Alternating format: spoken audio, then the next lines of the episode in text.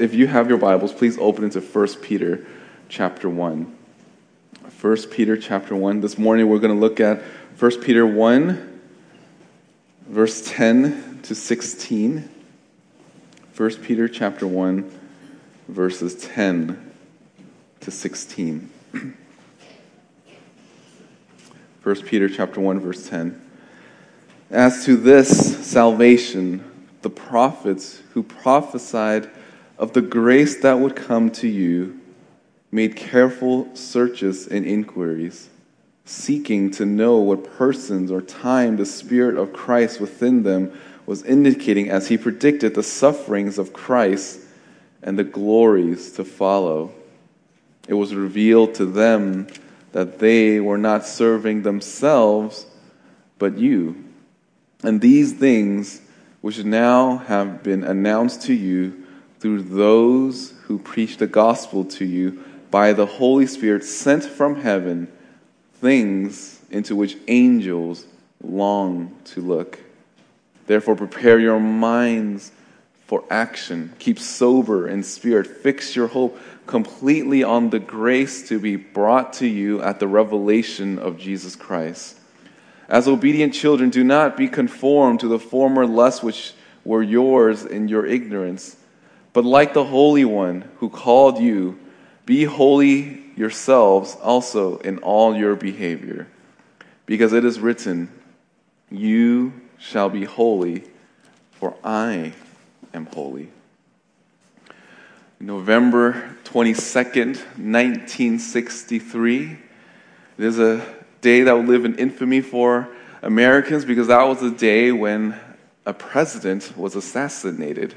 JFK was shot in Dallas, Texas, and naturally, what would happen when the president is shot or, or killed is that there's going to be an investigation to figure out how did this happen and who did it and different intelligence agencies try to figure out what happened and, and why did they let this slip through the cracks.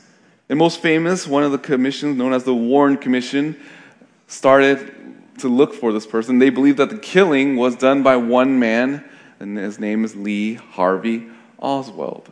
They said that he shot all three shots by himself, and Lee Harvey Oswald was captured, and before he was able to be tried, he was killed himself. And you would think that would be case closed. Or was it?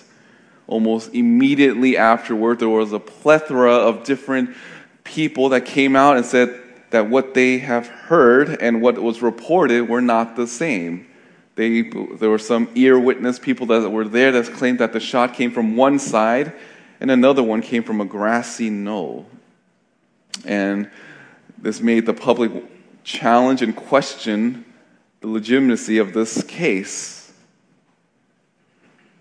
And the people wanted to know.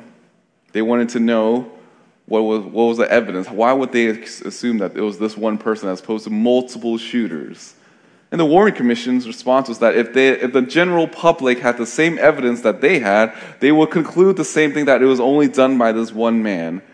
And the public respond by saying, well, if it is so easily discernible, if we can figure this out ourselves, then let us see the evidence. Surprisingly, the Warren Commission said they would. They, would, they agreed that they will release this to the public, just not immediately. In 1964, the following year, the file was put into the National Archive, where it is said that it will not be open until 75 years after it was sealed. That date will be 2039. And there's a quote that explains why does it have to take so long before they could open this document. And it says here, quote, it's intended to protect the innocent persons who could otherwise be damaged because of the relationship with the participants in the case, end quote.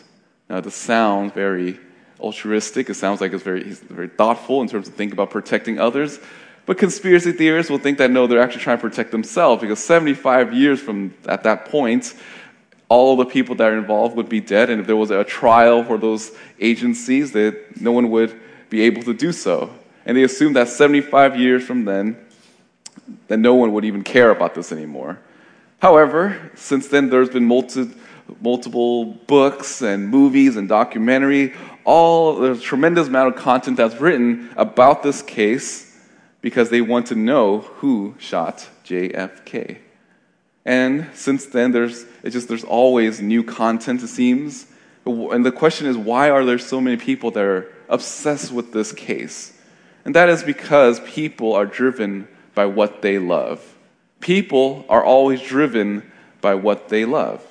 They will devote their lives to a case, they will devote their lives to a certain hobby because they love that particular field.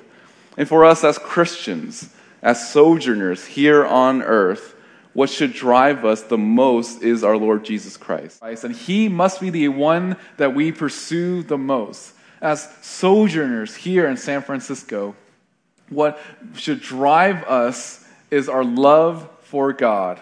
Our relationship with Him must drive us to live in faithful obedience to the Lord.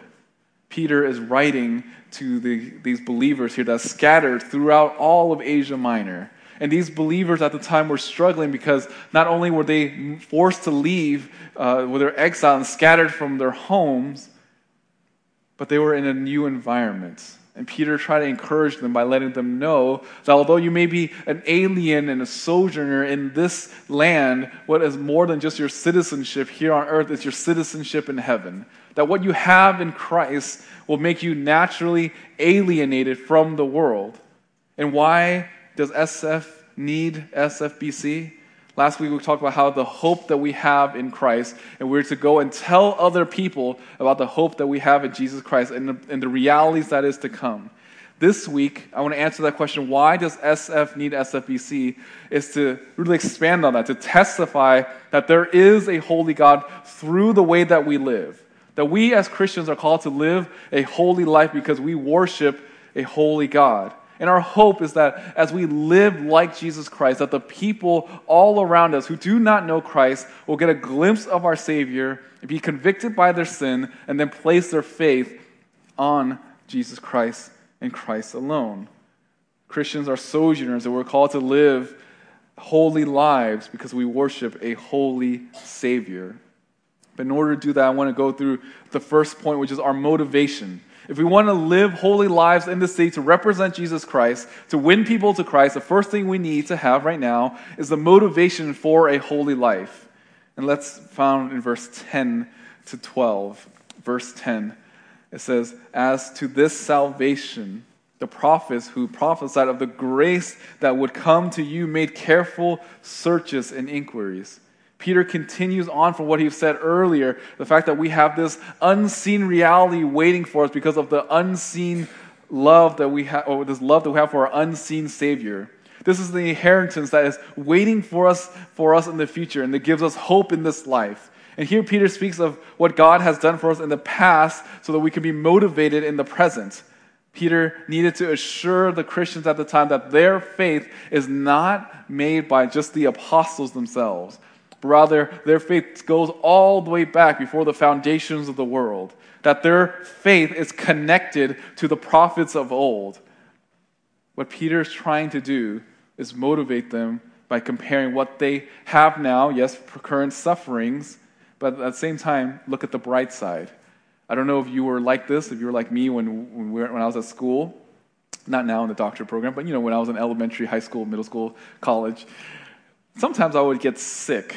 And yes, it made me feel bad and you know, hurt and yucky on the inside, but the, look at the bright side. We don't have to go to school, especially on the days when there's an exam, because I don't have to take the exam and I can ask my friends for you know, the answers for those questions on the exam. Yes, things might be miserable for the Christians at the time, but we could look at the bright side. And that's what Peter is doing. He's trying to make this contrast between what they're currently going through, the sufferings that they might be experiencing, to the future glories that we have and the salvation we have the moment. It says here, concerning this salvation, the prophets who prophesied of the grace that, you would, that, that would come to you. This informs us of the reality that some of the Old Testament scriptures that were written by the prophets, they did not know every little thing. They were trying to figure out uh, and piece scripture all together.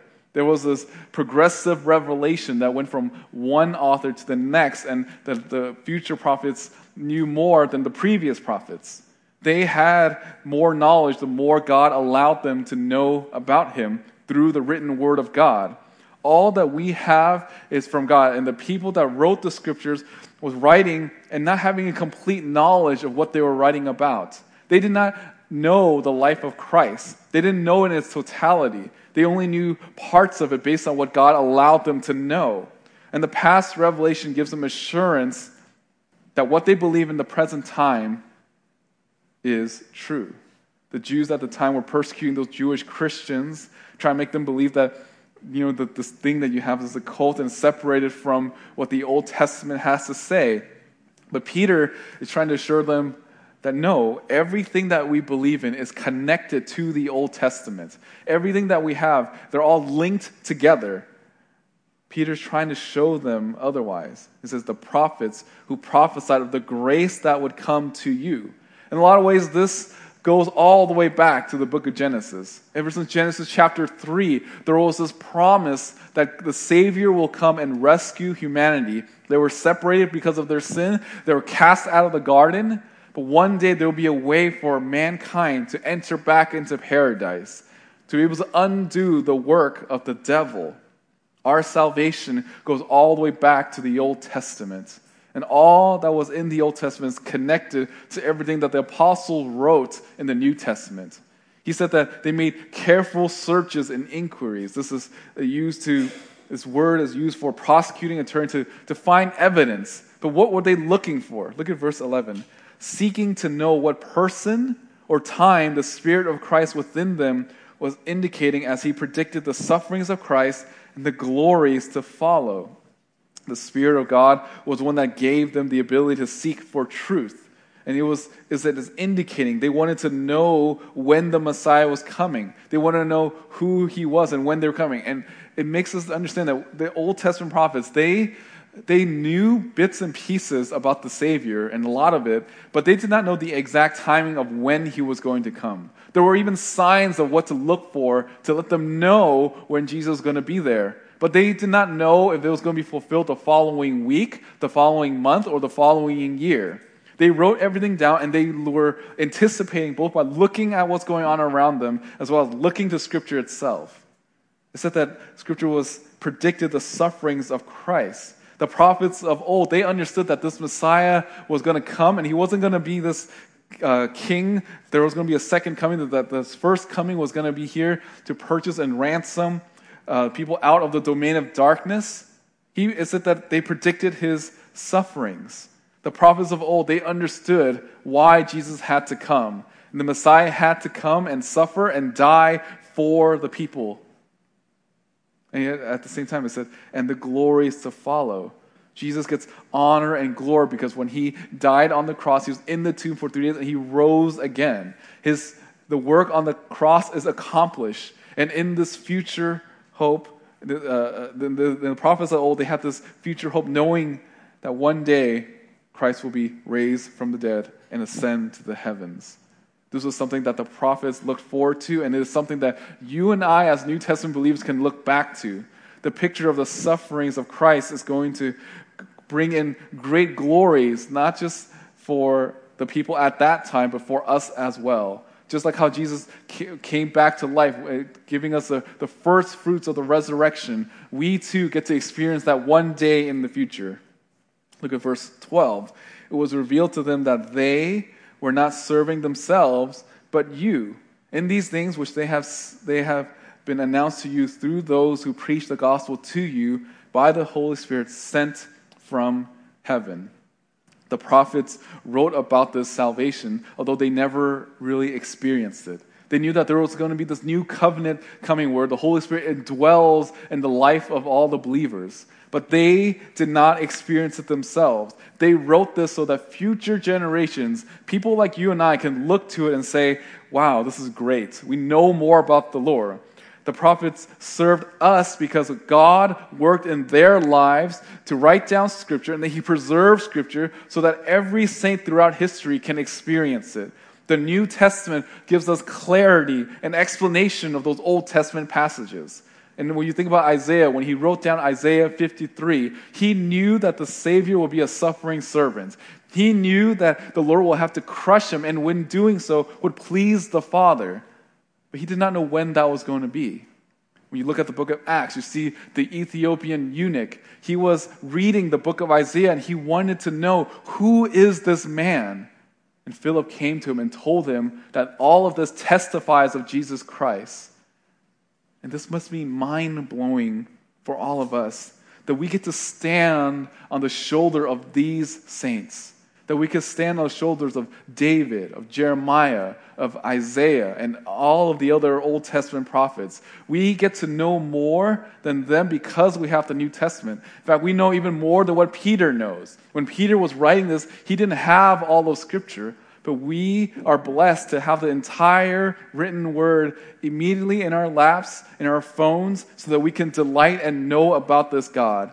Peter's reminding them and reminding us as well what a very unique and wonderful privilege it is to have the Word of God.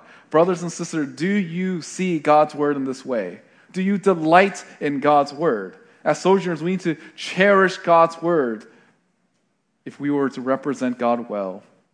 I truly believe that the reason why our modern day Christians are considered biblically illiterate has nothing to do with the fact that there's technology. It has nothing to do with even reading comprehension or reading ability, but has everything to do with not cherishing and beholding the Word of God. It has, it has everything to do with not valuing God for what it is. Notice what Peter writes. He said, In these things, which now have been announced to you, through those who preach the gospel to you by the Holy Spirit sent from heaven. Those were the apostles. God, the Lord raised up the apostles to go and make the disciples. They were known as the foundation, where Jesus Christ is the cornerstone. They were to go and build the church. This word announced here, it means to declare or to herald something or to proclaim something. The point is that they did their job. They pressed on. They told people about Jesus Christ. The gospel needed to be explained and it needed to be transferred from one person to the next. And this is exactly what Peter and the rest of the apostles did.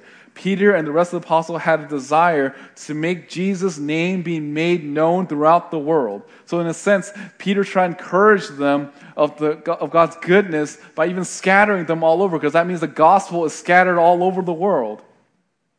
And that's what he wants, because he wants people to be saved. The Holy Spirit sent by God to be a helper to the apostles. They recall, the apostles recalled all of the things that Jesus had done in his earthly life, and they were able to testify and tell others of it. They were uniquely gifted to go and even do miraculous gifts to prove and authenticate the fact that they are the apostles of God, and everything that they say is part, they're speaking in the authority of God. They had a, they were compelled to go and share the gospel. Do you feel this burden to go and share the gospel with people in your life. The apostles, their heartbeat, it beat missions. Yes, some of the apostles were married, some of them were tent makers, but all of the apostles never forgot their main task. They never forgot their mission, and that is to desperately persuade people to turn from their sins and place their faith in Jesus Christ. We, as sojourners, are the same way the same spirit that enabled the apostles to go out and make disciples of all nations, empowering them to be bold and courageous to testify clearly the gospel of Jesus Christ, is the same spirit that indwells in us here today. We have a job to do, and it's not primarily as an engineer or a doctor or a nurse or a lawyer or IT or anything that we do for a living. Rather, our main task in this world is to be a soul winner. Peter continues to explain the uniqueness of Scripture. Notice that these are the things that the angels longed to look. Angels wanted to see how all of God's word played out. Now, just get a little bit of angelology here. Angels are created creatures that are designed to serve the Lord. And yes, the Bible testified that there are some angels that had turned uh, and, and fell away, but the faithful angels whether they're faithful or unfaithful, they don't know the future. They are created beings in a finite, fixed amount of time. There's a limited knowledge to them. But every single time when the faithful angels saw God's word being penned, they were amazed by what, they, what God has in store for the future. They themselves did not know what was going to happen. So when they were seeing Isaiah or Jeremiah or all of the prophets of old and, and even the apostles, as they're penning the New Testament and the Old, they were looking at it and saying, when is this going to happen? They were, it said, long to look. This is idea of like tippy toeing. You know, if you see a little kid in a candy store, that's what they do behind a ca- in the counter. They're tippy toeing to see what kind of candies are there. Or if you're a short person in the game, there's tall people in front of you, you're tippy toeing to see what's going on in front of you. These angels long to see this. They wanted to see all of God's words come to pass. They expected to see how God is going to play out and rescue humanity while fulfilling all of his promises. The angels even saw scripture come to life. They read it and they were blown away by it. Even the passage about how humankind will eventually have dominion and govern angels. They were praising the Lord for it because they know that one day this is what God wants and it will happen and they rejoice knowing that God's word is going to be fulfilled.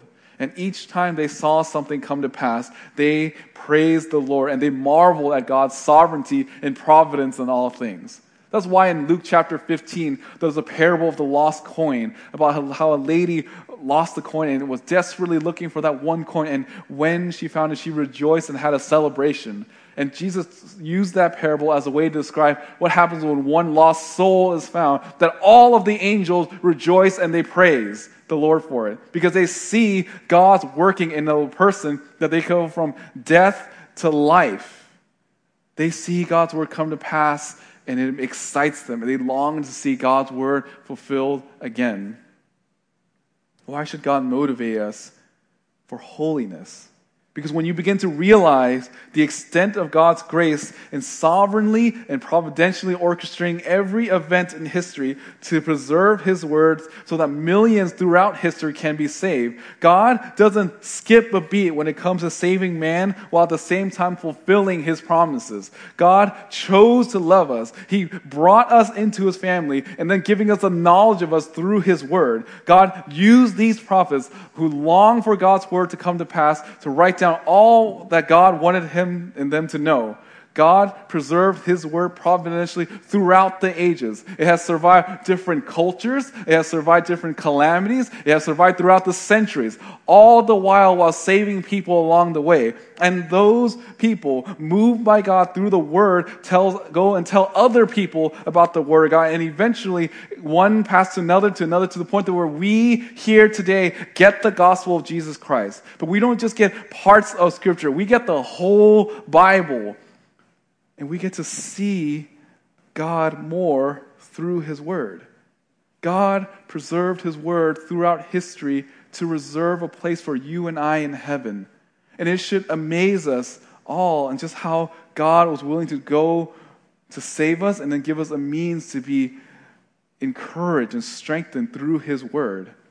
God seemingly put everything into motion in history so that every single one of us can be saved today. And we need to praise the Lord for his love and his goodness and kindness towards us by giving us his word. God placed us in this exact circumstance to know who he is and to believe him. What you and I get to experience uh, today is what all the prophets and the apostles longed uh, for and looked for. We get to have God's word, and we get to be called children of the Most High. You and I get to know God through His word, and you and I get to commune with God through His word. Knowing who God is and what He has done for us must motivate us to live for Him. When we look at the pages of Scripture, it testifies of His goodness and love towards us. If you want to be faithful sojourner in the city, you need to know the Word of God. You need to be motivated by God's word to live differently. Every time we read, every time we see and discover God's love through His scripture, it should motivate us to live holy lives. Which gets to our second point the call to live a holy life. The call to live a holy life. Verse 13, therefore. Now, this is one of those hermeneutical things, whenever we see the word therefore, we should ask the question what is the therefore, therefore? The reason why the therefore is here is because Peter is pointing back to everything that he said earlier. All the 12 verses about this hope that we have from God's word, everything that we have, it should motivate us to live differently. Peter is now giving us practical application from biblical theology. This is the result of the things that we have learned about Jesus Christ. And it first begins in the heart by changing our affections, and then it goes to our mind, and then the mind goes to our actions. So now we go to here, we see the mind here. It said, prepare your minds for action. Peter tells them to, to get your mind ready. This is a mixed metaphor here. And back then, they would wear long clothes, and whenever they need to do a hard task, they would have to tie it up because they don't want to trip over the task or have any hindrances. And modern day equivalent of this phrase would probably be like rolling up your sleeves. Back then, they had to do this in order to function well. And what Peter's trying to get at here is saying that you need to do that with your mind.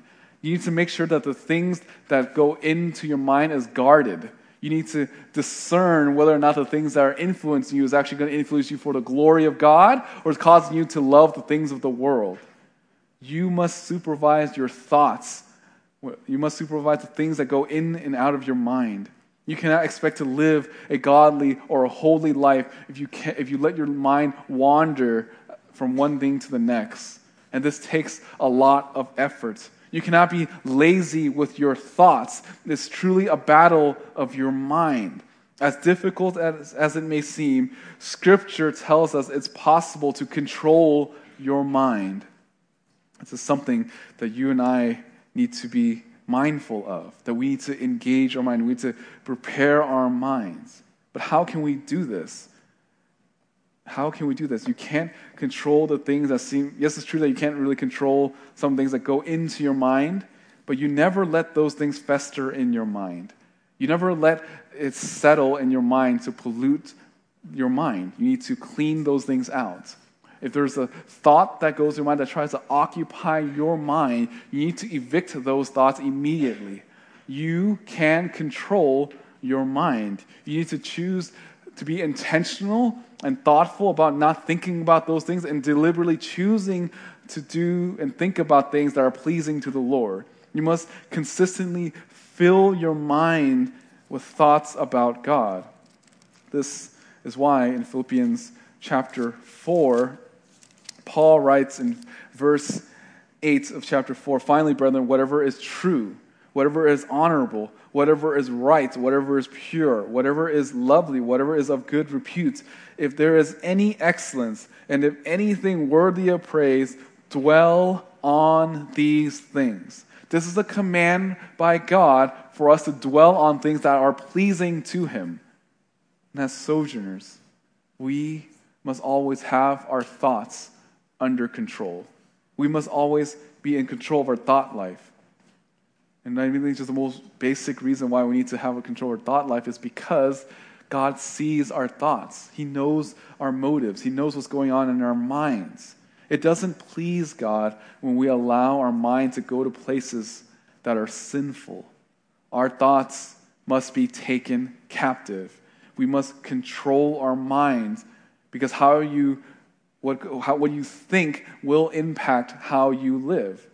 It's not only about blocking out bad things in our thoughts, but we also need to be critical with our minds. We should think clearly. Our minds must be prepared to think and give an answer for those uh, to, to th- things that are going on around us. This is called having a biblical worldview, that we know exactly what is going on in the world so we can give an answer to the world.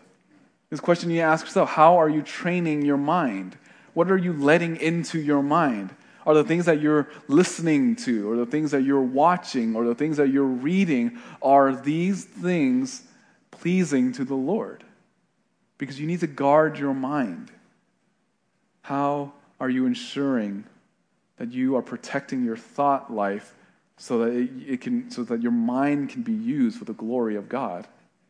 If you don't prepare your mind for action, you will be unstable in all of your ways.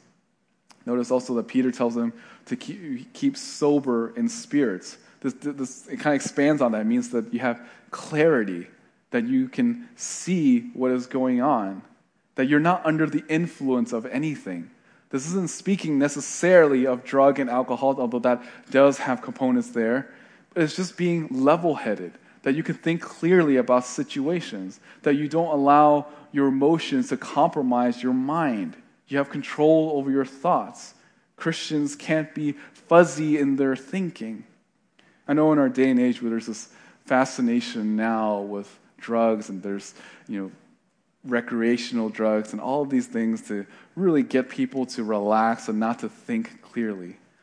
Yet, although they're okay with it in, in a general life setting, there is a limit to that because they would not want a pilot to be to not be sober.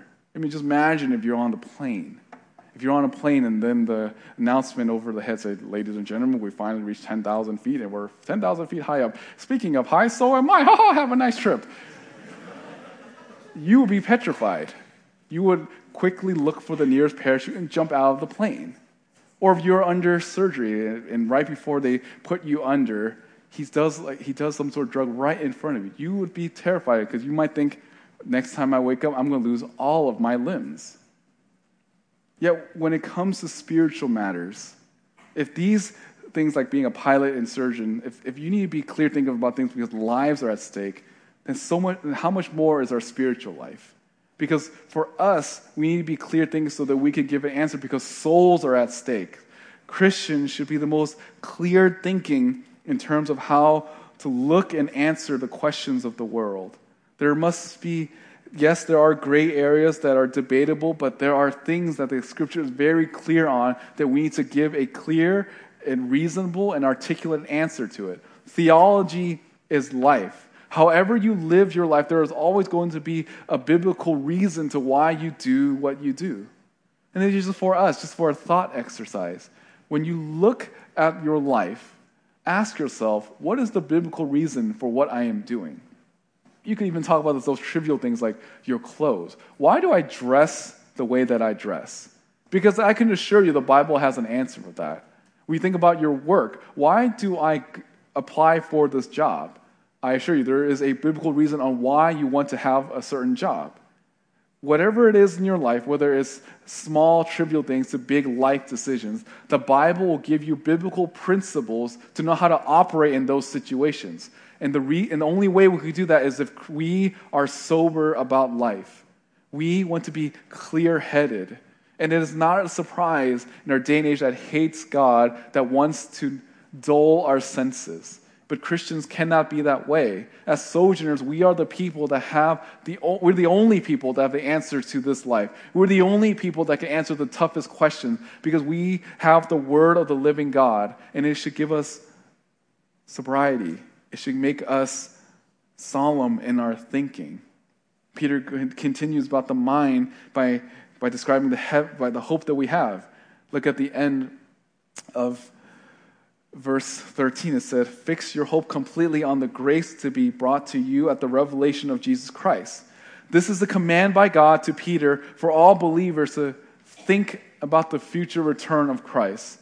There is certainty that there is this reality that is coming for us. Hope gives us perspective in this world. And if we continue to have our minds this way, that means that we have a holy mind. It gives us meaning on why we are here, it gives us purpose, it gives us answers. If you ever wonder why you exist, you need to, you need to prepare your minds to do so and act in this life uh, and, and, live, uh, you have to use your mind to you prepare your mind to do and act in this life. You also need to think soberly about every area of life. And lastly, you need to have this hope of salvation. You are called to use your mind in a way that is pleasing to the Lord. You need to train your mind to believe and live out the truth. The natural outcome of guarding your mind is that you will live for the Lord. Look at verse 14. As obedient children, do not be conformed to the former lusts which were yours in your ignorance. Now, I love our Bible translations. I love our Bible translators, but there's sometimes when you, you could disagree with the Bible translators. Because when you look at verse 14, in the NAS, there's like a there's like a, a cross, like a like another translation that says children of obedience. And I actually prefer children of obedience over obedient children because I think it, it it captures the idea of what Peter tried to get at. Because in the entire New Testament, when you see the phrase child of so and so or children of this, it's supposed to describe to you a qualitative nature of this person. It's supposed to explain to you what this person is about. For example, James and John are, were known as the sons of thunder because they were hot headed. They wanted lightning to be, fire to come down on people that, that disrespected them. Barnabas was known as the son of encouragement. The Pharisees were known as son of the devil. And before you and I were saved, we were known as sons of disobedience and children of wrath. When you see the phrase sons of obedience, that means that there is a character and a nature to it. And for believers, we are called children of obedience, or obedient children. It means that we have this new nature in Christ to obey Jesus Christ in every generation, there's bound to be a group of youth that always claim, every generation, no matter how old I know some of you guys are in this category, some of you were in this category because you're a lot older, but every single generation will have a group of youth that will claim that they are completely nonconformist. Like, I'm nonconformist, I do whatever I want. But you realize that all of those people are doing exactly what other people are doing. They're just living like their peers. And for the Christian, we understand that a true nonconformist, especially in this city, is to live like Christ, is to look like Christ. And that goes on for every generation. You can tell who truly is a nonconformist when they look like Jesus Christ. And there also implies that if you have no desire to fight sin in your life, that means you are not a child of God, rather, you're the child of the devil. Christians are remade to obey Jesus Christ. Imperfectly, for sure, but generally speaking, we obey Christ. Sojourners can't be faithful in the city if we are not living a holy life. If our nature is like the nature of those in the world, we cannot expect to win people out of the world. We should want to obey God because we love God. And Jesus said that if you love me, you will keep my commandments. Yes, we will fail, but when we fail, we, we, we repent of it quickly. We're broken by that sin, and we look to the cross and we just turn away and flee from sin. Because continual disobedience to the Lord raises the question of whether or not you are a genuine believer. Notice Peter says, Do not be conformed. This shows up twice in the entire New Testament, one here and one, and the other is in Romans chapter 12. And this idea is that you have this complete transformation now. Don't be conformed to who you were in the past, but you are supposed to be transformed in who you are now in the present. Notice that do not be conformed to your former lusts, which were yours in ignorance. And the word lust here, although we think it has some sexual connotation. It's, it is that, but there's more than that. It's any strong desire that you have that is not, is not directed towards God. Anything that you would categorize as an idol, that is the things that you love. Anything that you love more than God, that is the lust of, the, of your former self. So it could be things like materialism, it could be laziness, it could be the love of money, it could be pride, it could be greed. All of those things that you formerly love by God's grace you don't anymore. In fact, you have the grace, by the grace of God, you have the ability to obey Him. Verse 15. But like the Holy One who called you, be holy yourselves also in all your behavior. Whenever you see the word but, that is a very strong contrast in the New Testament. It's making a contrast from what you were in the past to what you are now. Or sometimes it's using to condemn us by saying what you were, what you're supposed to be, but how you're living now. So when we see here, he's making this contrast from what we were. We used to be conformed to the lust of the flesh and our ignorance, but now we're called to be like God. But have you ever wondered, what does it mean to be holy? We're called to be holy like our God is holy, but what does the word holy mean? Because, yes, it's true that it's separation, but it's not like God made the world and then he's described holy, because if, if, if it's only about physical distance, then it's really what the deists believe. The deists believe that God created the world and then just walked away. That would be holy if, if that was the definition. But it's not just physical distance. When the Bible speaks of the holiness of God, he's speaking of the moral purity, of moral perfection. What makes him separate and distinct and unique from all of us is the fact that he is the standard of what is right. He is the source of all that is good. God's holy makes us radically different from Him. We are imperfect, but God is the perfectly holy God. And the result of that, because the, if we truly understand what a morally pure deity is like, what will naturally happen is that we will admire and adore him. In fact, that's the result of our lives as well. If we are consistent with our lives and faithful to the Lord in every aspect, we will win people to Christ because of the way that we live. Notice in 2 Corinthians chapter 2, Verse 15 For we are a fragrance of Christ to God among those who are being saved and among those who are perishing, to one an aroma from death to death, and to, an, and to another an aroma from life to life. And who is adequate for these things? Paul writes in 2 Corinthians passage about how for those who do not who are not chosen by the Lord, when they look at their life, it will offend them because it convicts them of, our, of their sin. But if they are chosen by God and they see our life, they see how faithful we are to Him, what's going to naturally happen is that we're going, those people are going to be drawn to the Lord because of our faithful living. You know, even non believers, in some ways, are drawn to Christians when they have integrity and nobility. Even though they may not like what you believe about anything in Scripture, they can at least respect you because they see your life and they say, yeah, this guy actually lives what he proclaims and what he professes non believers, when they exhibit good qualities, they could respect you even though they may not like your God. And this is why Christians need to have moral excellence. It's a call for all of us to be holy. And what is tremendously sad is that sometimes non believers can act in such a way that makes believers to put to shame. What I mean by that, sometimes non believers are incredibly patient. Even non believers can be very kind Non believers can be long suffering. Long, uh, uh non believers can even at times be gracious, sometimes be better than Christians.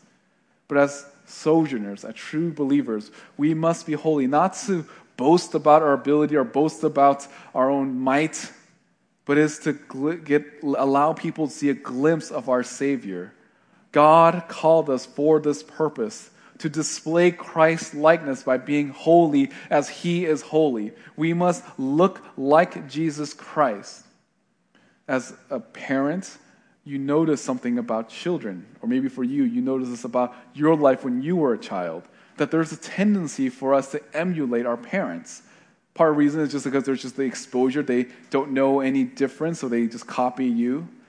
But other times, I think the reason why they copy you is because you love because they love the parent. The kid loves the parent and they want to be like them. And that should be for us as well. The more exposure we have for God's word, the greater desire it is for us to be like God. And that will mean we will take we will look more and more like God. We will take after our heavenly Father. We were at one point children of the devil, but God ransomed our souls and adopted us into his family so that we can look like our Savior. Notice they said, Be holy in all your behavior.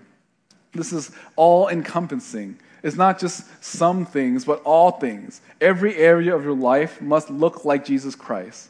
There's this assumption in the Christian life that we think as long as we do these things right, we could just do the seven or eight things that we do well, that we could neglect all the other things that we're not doing right.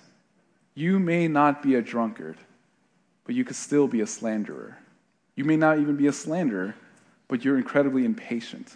You might not be an impatient person, but you could be an envious person. You may not be envious, but you're disobedient to your elders. You may be submissive to your elders, but you refuse to get baptized. You may already be baptized, but you love to steal things. You may not have any problems with theft, but you will not gather with the saints. So we have this wrongful assumption that as long as there are certain categories of things that we're going that we're doing right, that we could not think about the areas that we're doing wrong. It's not just fleeing the bad things, but also pursuing the right things as well. Because the Pharisees did just that. The Pharisees were religious people that did some things right, but there were so many things that they got wrong, and God condemned them for it. And God will condemn you for as well if you're not willing to be humble enough to look at God's word and be convicted by it and then turn away from those things. Because when you don't turn those things away, you're not being a child of obedience, rather, you're being a child of wrath. Sojourners that we must represent Christ well. And in order for us to win people to Christ, we must be willing to put off every sin and have excellent behavior in every area of our life. We want to show the beauty of our God, and we can only do so if we strive to live holy lives. Look at verse 16. Because it is written, You shall be holy, for I am holy. Notice that this is what it isn't saying. It's not saying you need to be holy to achieve salvation. He's saying you need to be holy because our God is holy. Jesus is our template and model of holy living, and we want to continue to be like him. We, as Christians, as sojourners in this land, we must look like Jesus Christ. There will, it, we should look strange to people, and people might think of us as weird and be suspicious of us because the way that we live must show devotion to the Lord.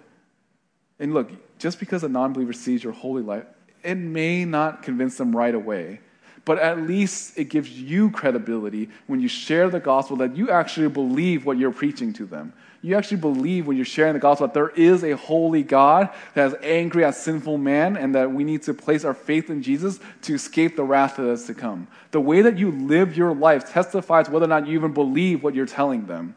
If you claim to be a follower of Christ but have no desire to fight sin, that will call you to either repentance or just stop calling yourself a Christian altogether. Because a true follower of Christ will be someone that is obedient to the Lord in every area. They will seek to honor him because they want to look like Christ. They want to show what Christ would have been like if he was here today. Looking back, when we, are, when we know that we're all driven by what we love most, these conspiracy that want to know what happened to JFK, they were waiting and waiting and anticipating. And in 1992, the government passed this act called the Freedom of Information Act, which basically allows them to open any, any file for the public to know. And originally, they had this hope of 2039, but instead of waiting 2039, they had to wait to 19. Uh, they had to wait a little bit longer. But when they got the file, when it was open to general public, they said they'll give a preview of what's inside this document. And they were, you know, preview when we think we think of looking at like 10% of it, but their preview was 98%. They showed 98% of what's in this document about this whole case about JFK. So they kept 2% back. And they said they will release that 2% in 2017. But you can imagine what it's like to just wait in 1992 that all I have to wait is just a few more years to know and solve this case once and for all. They live for this moment. They long for those 2%.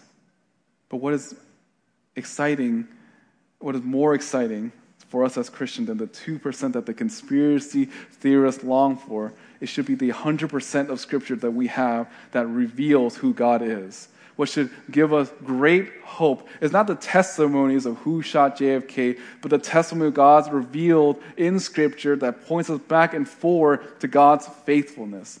What should perplex us more is not who put a bullet through the president of the uh, put, put through the head of the president, but rather why would the King of Kings and Lord of Lords put a crown of thorns on his head for us in this life?